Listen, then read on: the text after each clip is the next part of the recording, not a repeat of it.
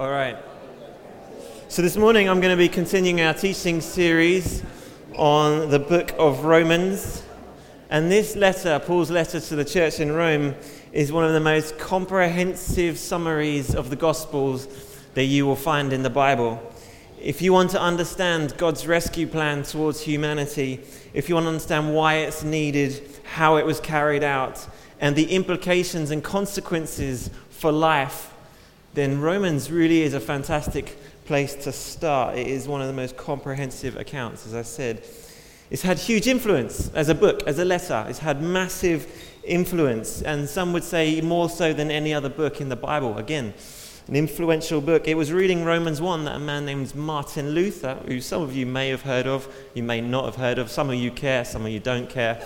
Martin Luther was a man in the 1500s who really helped reform the church to what it is today. He formed and shaped a lot of the teaching, or helped form a lot of the stuff that we believe today and take for granted, the way we do church, the things that are important about the gospel grace, freedom, free will, all those things Martin Luther fought valiantly for and dedicated his life for.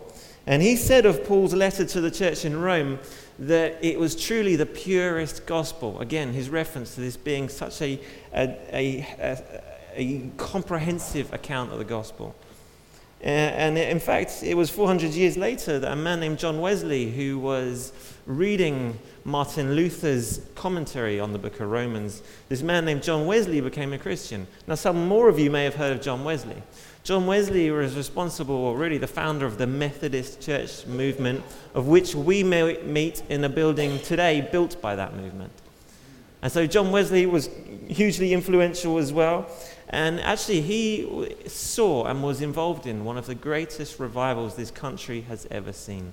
One of the greatest uh, acts of God causing humanity to come to a knowledge of Him, repentance of their mistakes and their rebellion, and turn to Him. And, and John Wesley was heavily involved in that, saw much of that happen in this country, through Europe, and into the Americas. So, Romans has had a massive influence. This letter, Romans, is dripping like a wet sponge with good news. It is dripping with the heralded message of the good news of God. And we really, in this teaching series, are wanting to wring it out, to squeeze it out, to get the goodness out of it, that we might have a more fuller understanding of God, and that we might have a fuller understanding of ourselves and the nature of and how they go together. Now, we heard two weeks ago, or two or three weeks ago, Jez introduced our teaching series uh, looking at Romans 1, and we looked at uh, Paul's comment, his opening, well, his opening comments. And one of the things he says is, I'm not ashamed of this gospel because it's the power of God for salvation.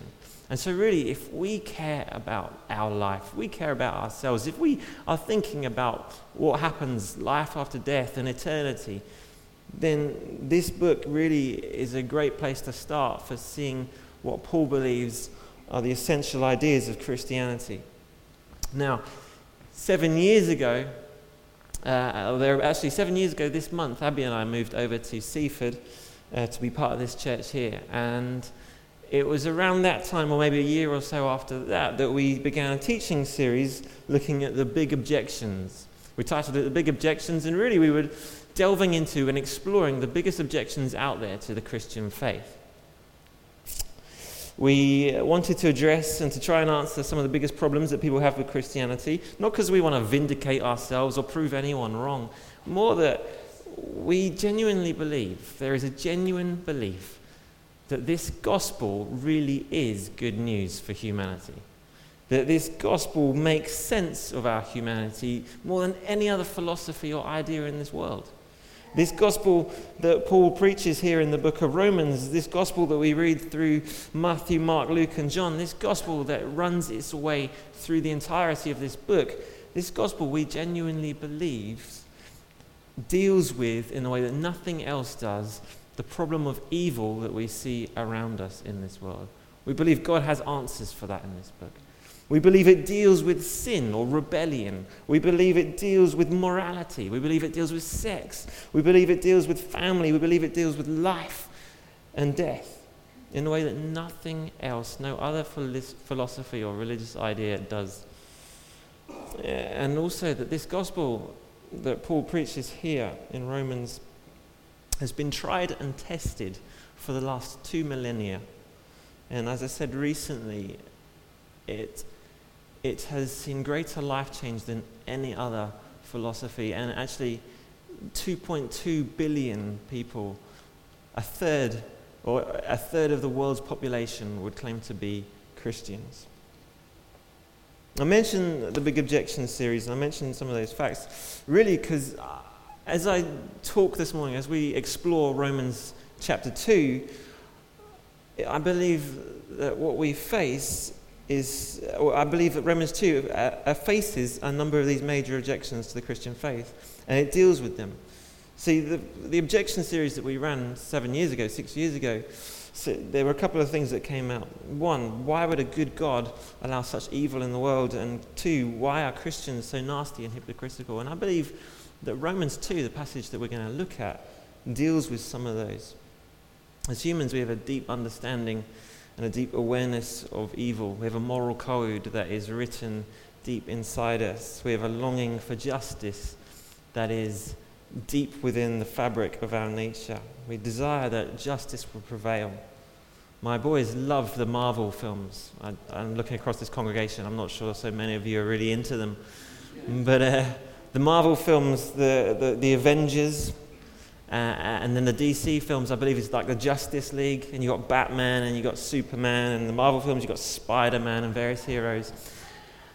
They are all fighting for good and fighting for justice. This message that justice must prevail is ingrained deep into our culture, deep into our understanding. And I believe that this book, and in particular this passage, deals with justice. We'll see that God loves justice and he hates hypocrisy. And as we read through this passage, I want us to have these two headlines in mind one, that God is just, and two, that God is kind. So, if you want to turn with me in your Bibles to Romans 2, uh, it's just after the book of Acts, before the book of Corinthians, or if it's easier, just look at the screen. And I shall read from verse 1 It says this Therefore, you have no excuse, O man, every one of you who judges. For in passing judgment on another, you condemn yourself, because you, the judge, practice the very same things. We know that the judgment of God rightly falls on those who practice such things. Do you suppose, O man, that you, the judge, who, oh, sorry, you who judge those who practice such things, and yet do them yourself, that you will escape the judgment of God? Or do you presume upon the riches of his kindness and forbearance and patience, not knowing that God's kindness is meant to lead you to repentance? But because of your hard and impenitent heart, you are storing up wrath for yourself on the day of wrath when God's righteous judgment will be revealed. Verse 6 He will render to each one according to his works. To those who by patience and well doing seek for glory, honor, and immortality, he will give eternal life. But for those who are self seeking, and do not obey the truth, but obey unrighteousness, there'll be wrath and fury. There'll be tribulation and distress for every human being who does evil, the Jew first and also the Greek. But glory and honor and peace for everyone who does good, the Jew first and also the Greek. For God shows no partiality. For all have sinned without the law will also perish without the law, and all who have sinned under the law will be judged by the law. For it is not the hearers of the law who are righteous before God, but the doers of the law who will be justified. For when Gentiles, or non Jewish people, who do not have the law by nature do what the law requires, they are a law to themselves, even though they do not have the law.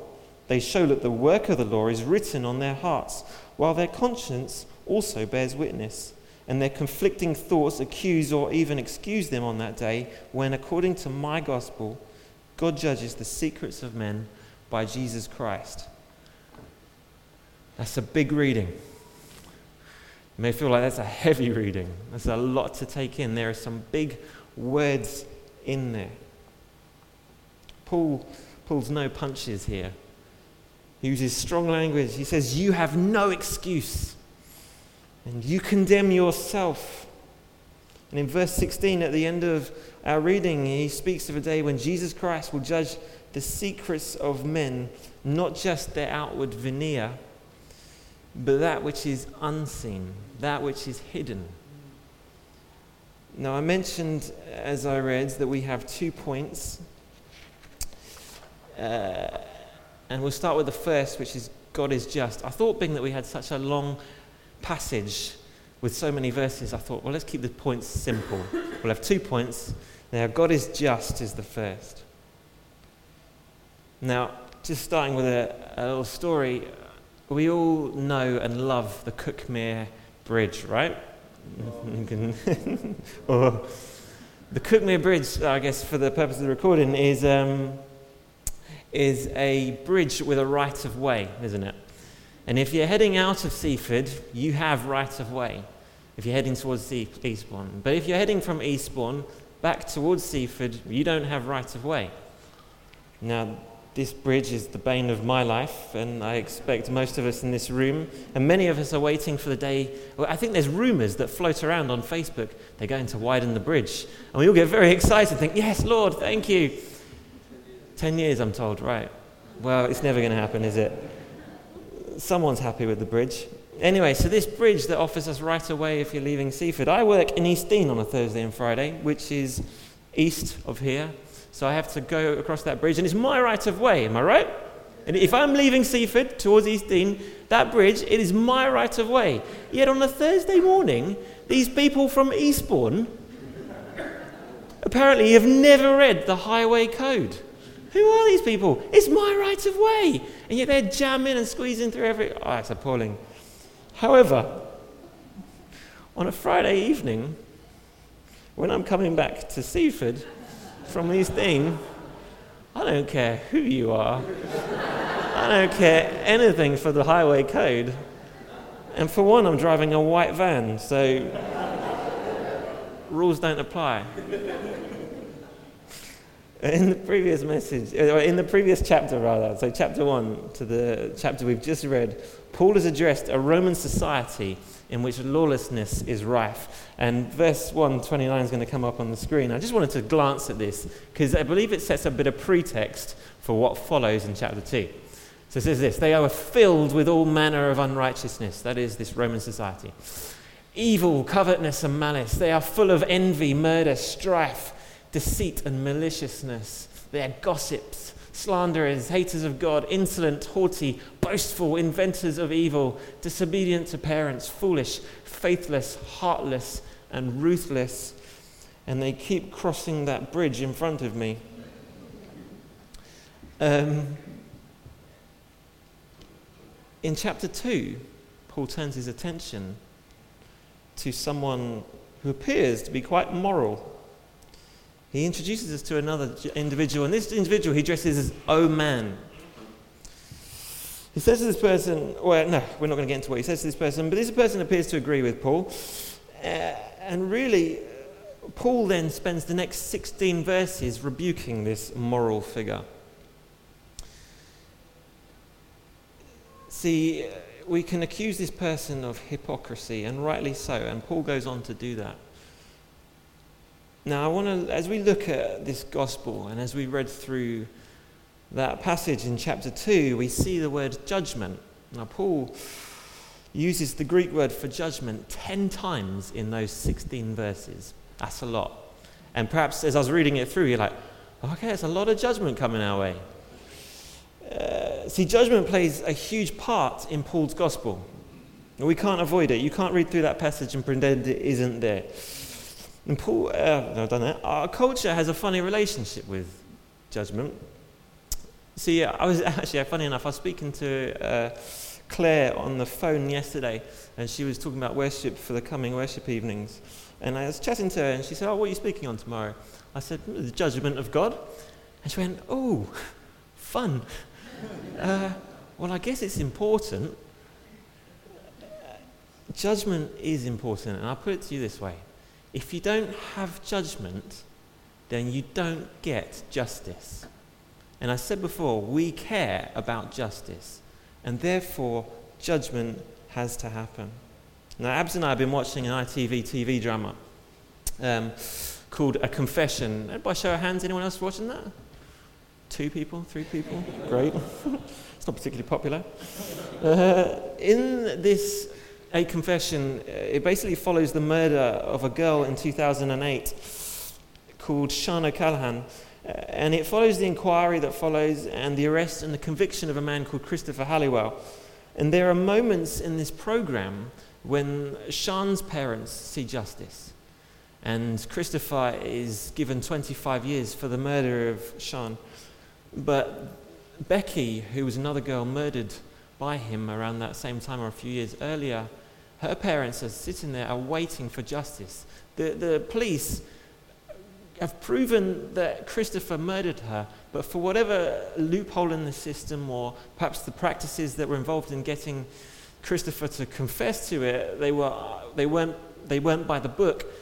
And so there's this moment in the, I think it's the last episode Abby and I watched, where this girl's Becky's parents feel like we're not going to get justice. And you can see the pain and the heartache as they think, our daughter deserves justice. We deserve justice, and we are not going to get it. See, the judgment of Christopher Halliwell was a good thing. And Becky did get justice, and that family did get justice. But it's important for us to see that judgment is important, because without it, you don't get justice. So, as we read through this passage in chapter 2, which was filled with God's judgment on this person, this person, this person, we sit here and we, get, we must answer the question then well, who, who does God, who does Paul think will receive God's judgment? Who does God judge?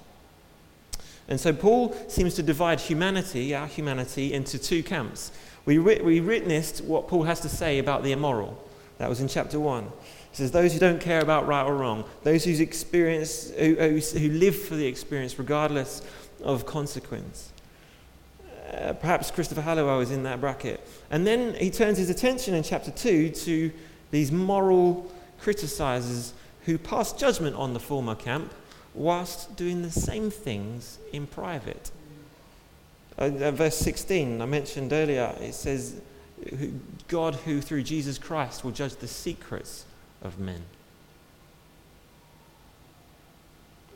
It is to the moral criticizer in this passage that, that Paul is writing to. And in verse 8, I just want to put verse 8 on the screen because as I was reading through this this week, this stood out to me. Paul is writing to this person who are self seeking and do not obey the truth. And as I read that sentence, I can certainly put myself in that group. In 1886, a man named Robert Louis Stevenson wrote The Strange Case of Dr. Jekyll and Mr. Hyde. A show of hands, has anyone read that? Oh, maybe two or three people. Great. well done. so, um, yeah, sorry, sorry, front row joke. Um, to sum up the book in just a few sentences, which is ambitious, I would just like to say this. Basically, this man named Dr. Jekyll is aware he is aware that he has within him something that is self indulgent and immoral. But he sees himself as largely a good person. So he's largely a good person, but he sees aspects of his character that are, are self indulgent and even immoral. And so what he does is he then tries to separate his two natures. So what he does is he devises or creates a potion that separates his two natures and starts taking that. But what he decides or what he discovers is that the alter ego that he has created, or that the alter ego that he has now separated and created, uh, is becoming quite dangerous, and he's fearful. Dr. Jekyll is fearful that this alter ego, alter ego could even take over. And so he stops taking this potion and decides, you know what, that doesn't work. I'll try something new. And so he starts upon a journey of moral self improvement or religious self improvement. And it says this He recalls it being exhausting, finding the strength to keep it up, but resolved that it was fruitful for some good. And then one day he goes for a walk and he's congratulating himself on these achievements, on his righteousness or his ability to keep to his moral standards.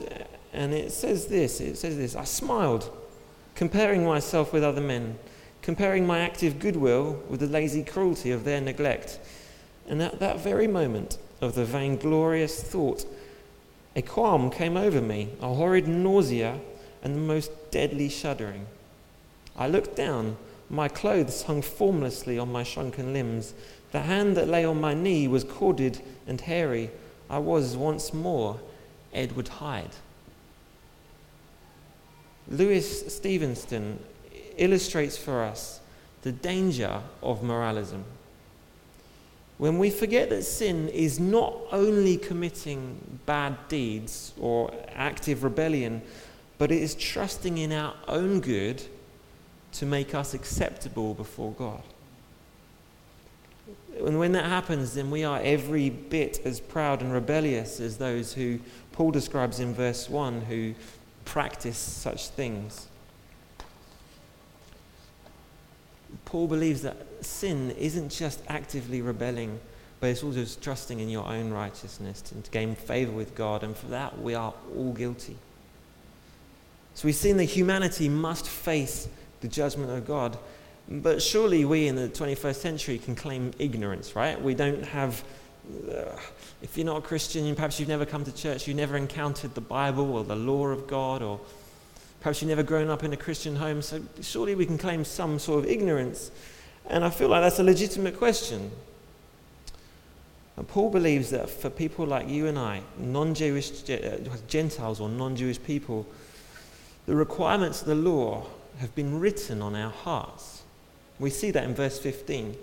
If you want to put verse 15 up on the screen, I'll read it in a moment. See, we all have, as I said in the beginning, this moral code, this knowledge of right and wrong, of good and evil. And if I'm totally honest with myself, I've fallen short of my own morality. I know that to love is to be better than to be selfish, but for some reason I continue to be selfish. Uh, I'll read this. They show, that is the Gentiles or the non Jewish people, that the work of the law is written on their hearts, while their conscience also bears witness, and their conflicting thoughts accuse or even excuse them on that day when, according to my gospel, God judges the secrets of man. You and I will ultimately be betrayed by our own actions and our own choices. We have this moral code written on our hearts and God will judge us by that one day. You and I will ultimately be betrayed by our own thoughts and our own actions. We have tried to live without Him. We have made gods of love and sex and family, idealism and comfort. We've sought our own happiness rather than others. We've abandoned God. We've abandoned relationship with Him. But that is the relationship for which we were designed for. And whether it is plain or hidden, deliberate or in ignorance, God is just, and therefore he must deal with the rebellion towards him. Now, I feel like it's heavy going. And just like, wow, God is just. He must judge sin. He must judge rebellion. We are all rebels. We all fall into either the category of immoral or just moral criticizers. We all fall into one of those categories. And perhaps you're feeling like, is there hope in all of this? And the good news of the gospel is that there is. And so we reach our second point, and it is this that God is kind.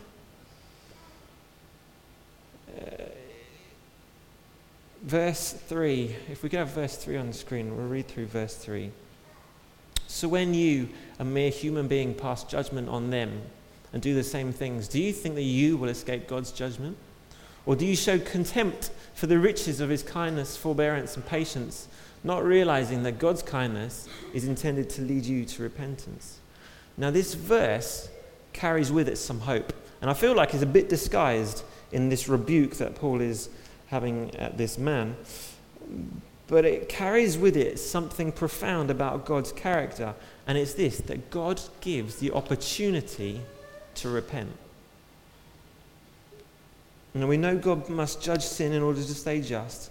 But when we see evil going on in, in around the world and we see it unpunished, it can be easy to come back to the objection this is surely a proof that God doesn't exist.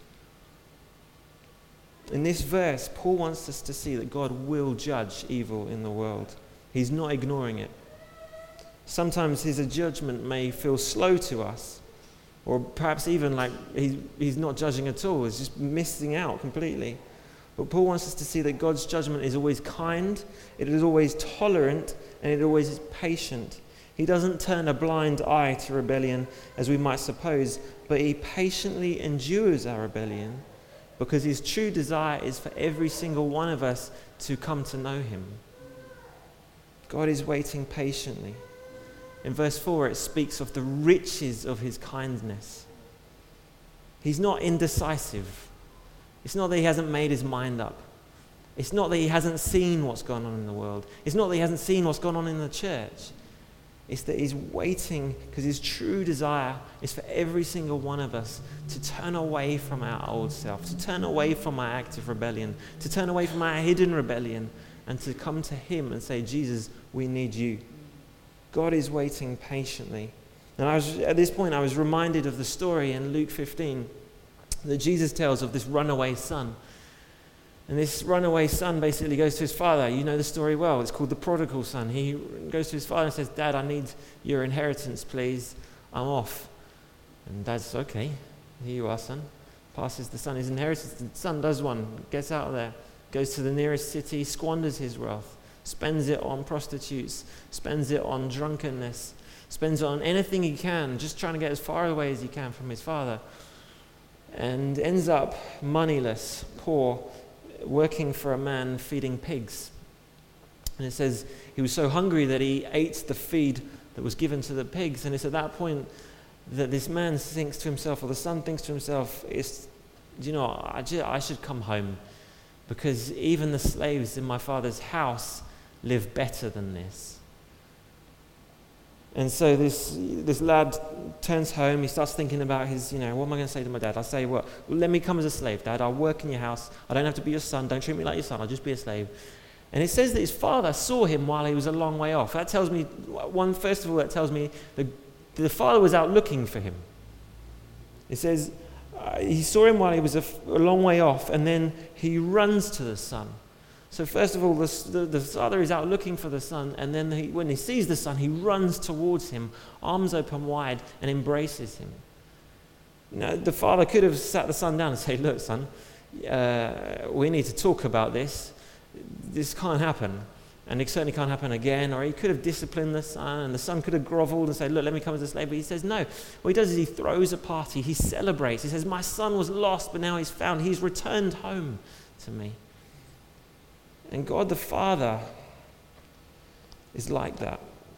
Not only does He give us the opportunity to repent by holding off His judgment long enough that we might look up and see Him, He is then able to satisfy His own need for justice. God Himself was born of a woman. He takes on our humanity. He lived a faultless life so that we might, through faith, inherit his faultlessness or his perfection.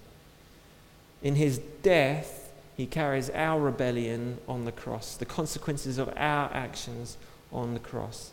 He absorbs them. He absorbs the wrath of God that was promised in that chapter. He takes it upon himself. He takes it off us, people who commit and rebel constantly, and carries it on himself. Skipping ahead two chapter, or one chapter to chapter three, it says this. It will come up on the screen. This righteousness is given through faith in Jesus Christ to all who believe. This perfection is given to, through faith in Jesus Christ to all who believe. There is no difference between Jew and Gentile, Jew and non Jew, for all have sinned and fallen short of the glory of God. But all are justified freely by his grace through the redemption that came by Jesus Christ. God holds off his judgment because he is rich in kindness, because he wants you and I to turn to him. He wants to give space and time for us. God is just and he is merciful. He is just and truly kind. We're going to respond by breaking bread, but as breaking bread. But as we do that, I want to read to you from Romans 8 verse 1. It says this There is therefore now no condemnation for those who are in Christ Jesus. Let me read that again. There is therefore now no condemnation for those who are in Christ Jesus. If you're a Christian this morning, then you don't have to face God's wrath and his judgment, which is justified. No, his judgment has been satisfied in Jesus. God is not angry with you anymore. He's not angry with you. If you turn to Him, acknowledge that you have made a mistake, that you have rebelled, that you have put Him off as far as you can, it's His kindness that's been waiting, waiting for you, waiting for you to see Him, waiting for your morality, the stuff that's ingrained deep in here. Say, there must, there is good and evil. Where does this come from? Waiting for you to lift up and say, oh, God. God birthed that in me. God created that in me. That's been in me because He created me to be in His image. God hasn't ignored your sin. God is waiting patiently for you to repent. And when you do, His judgment goes upon Jesus. His judgment for your sin, your rebellion, your mistakes goes upon Jesus and not upon you. You do not have anything to fear. There is now no condemnation for you. God is not angry with you. That's the good news of the gospel. There's good news for each of us this morning. If you want to stand with me, I'm going to invite the band back up.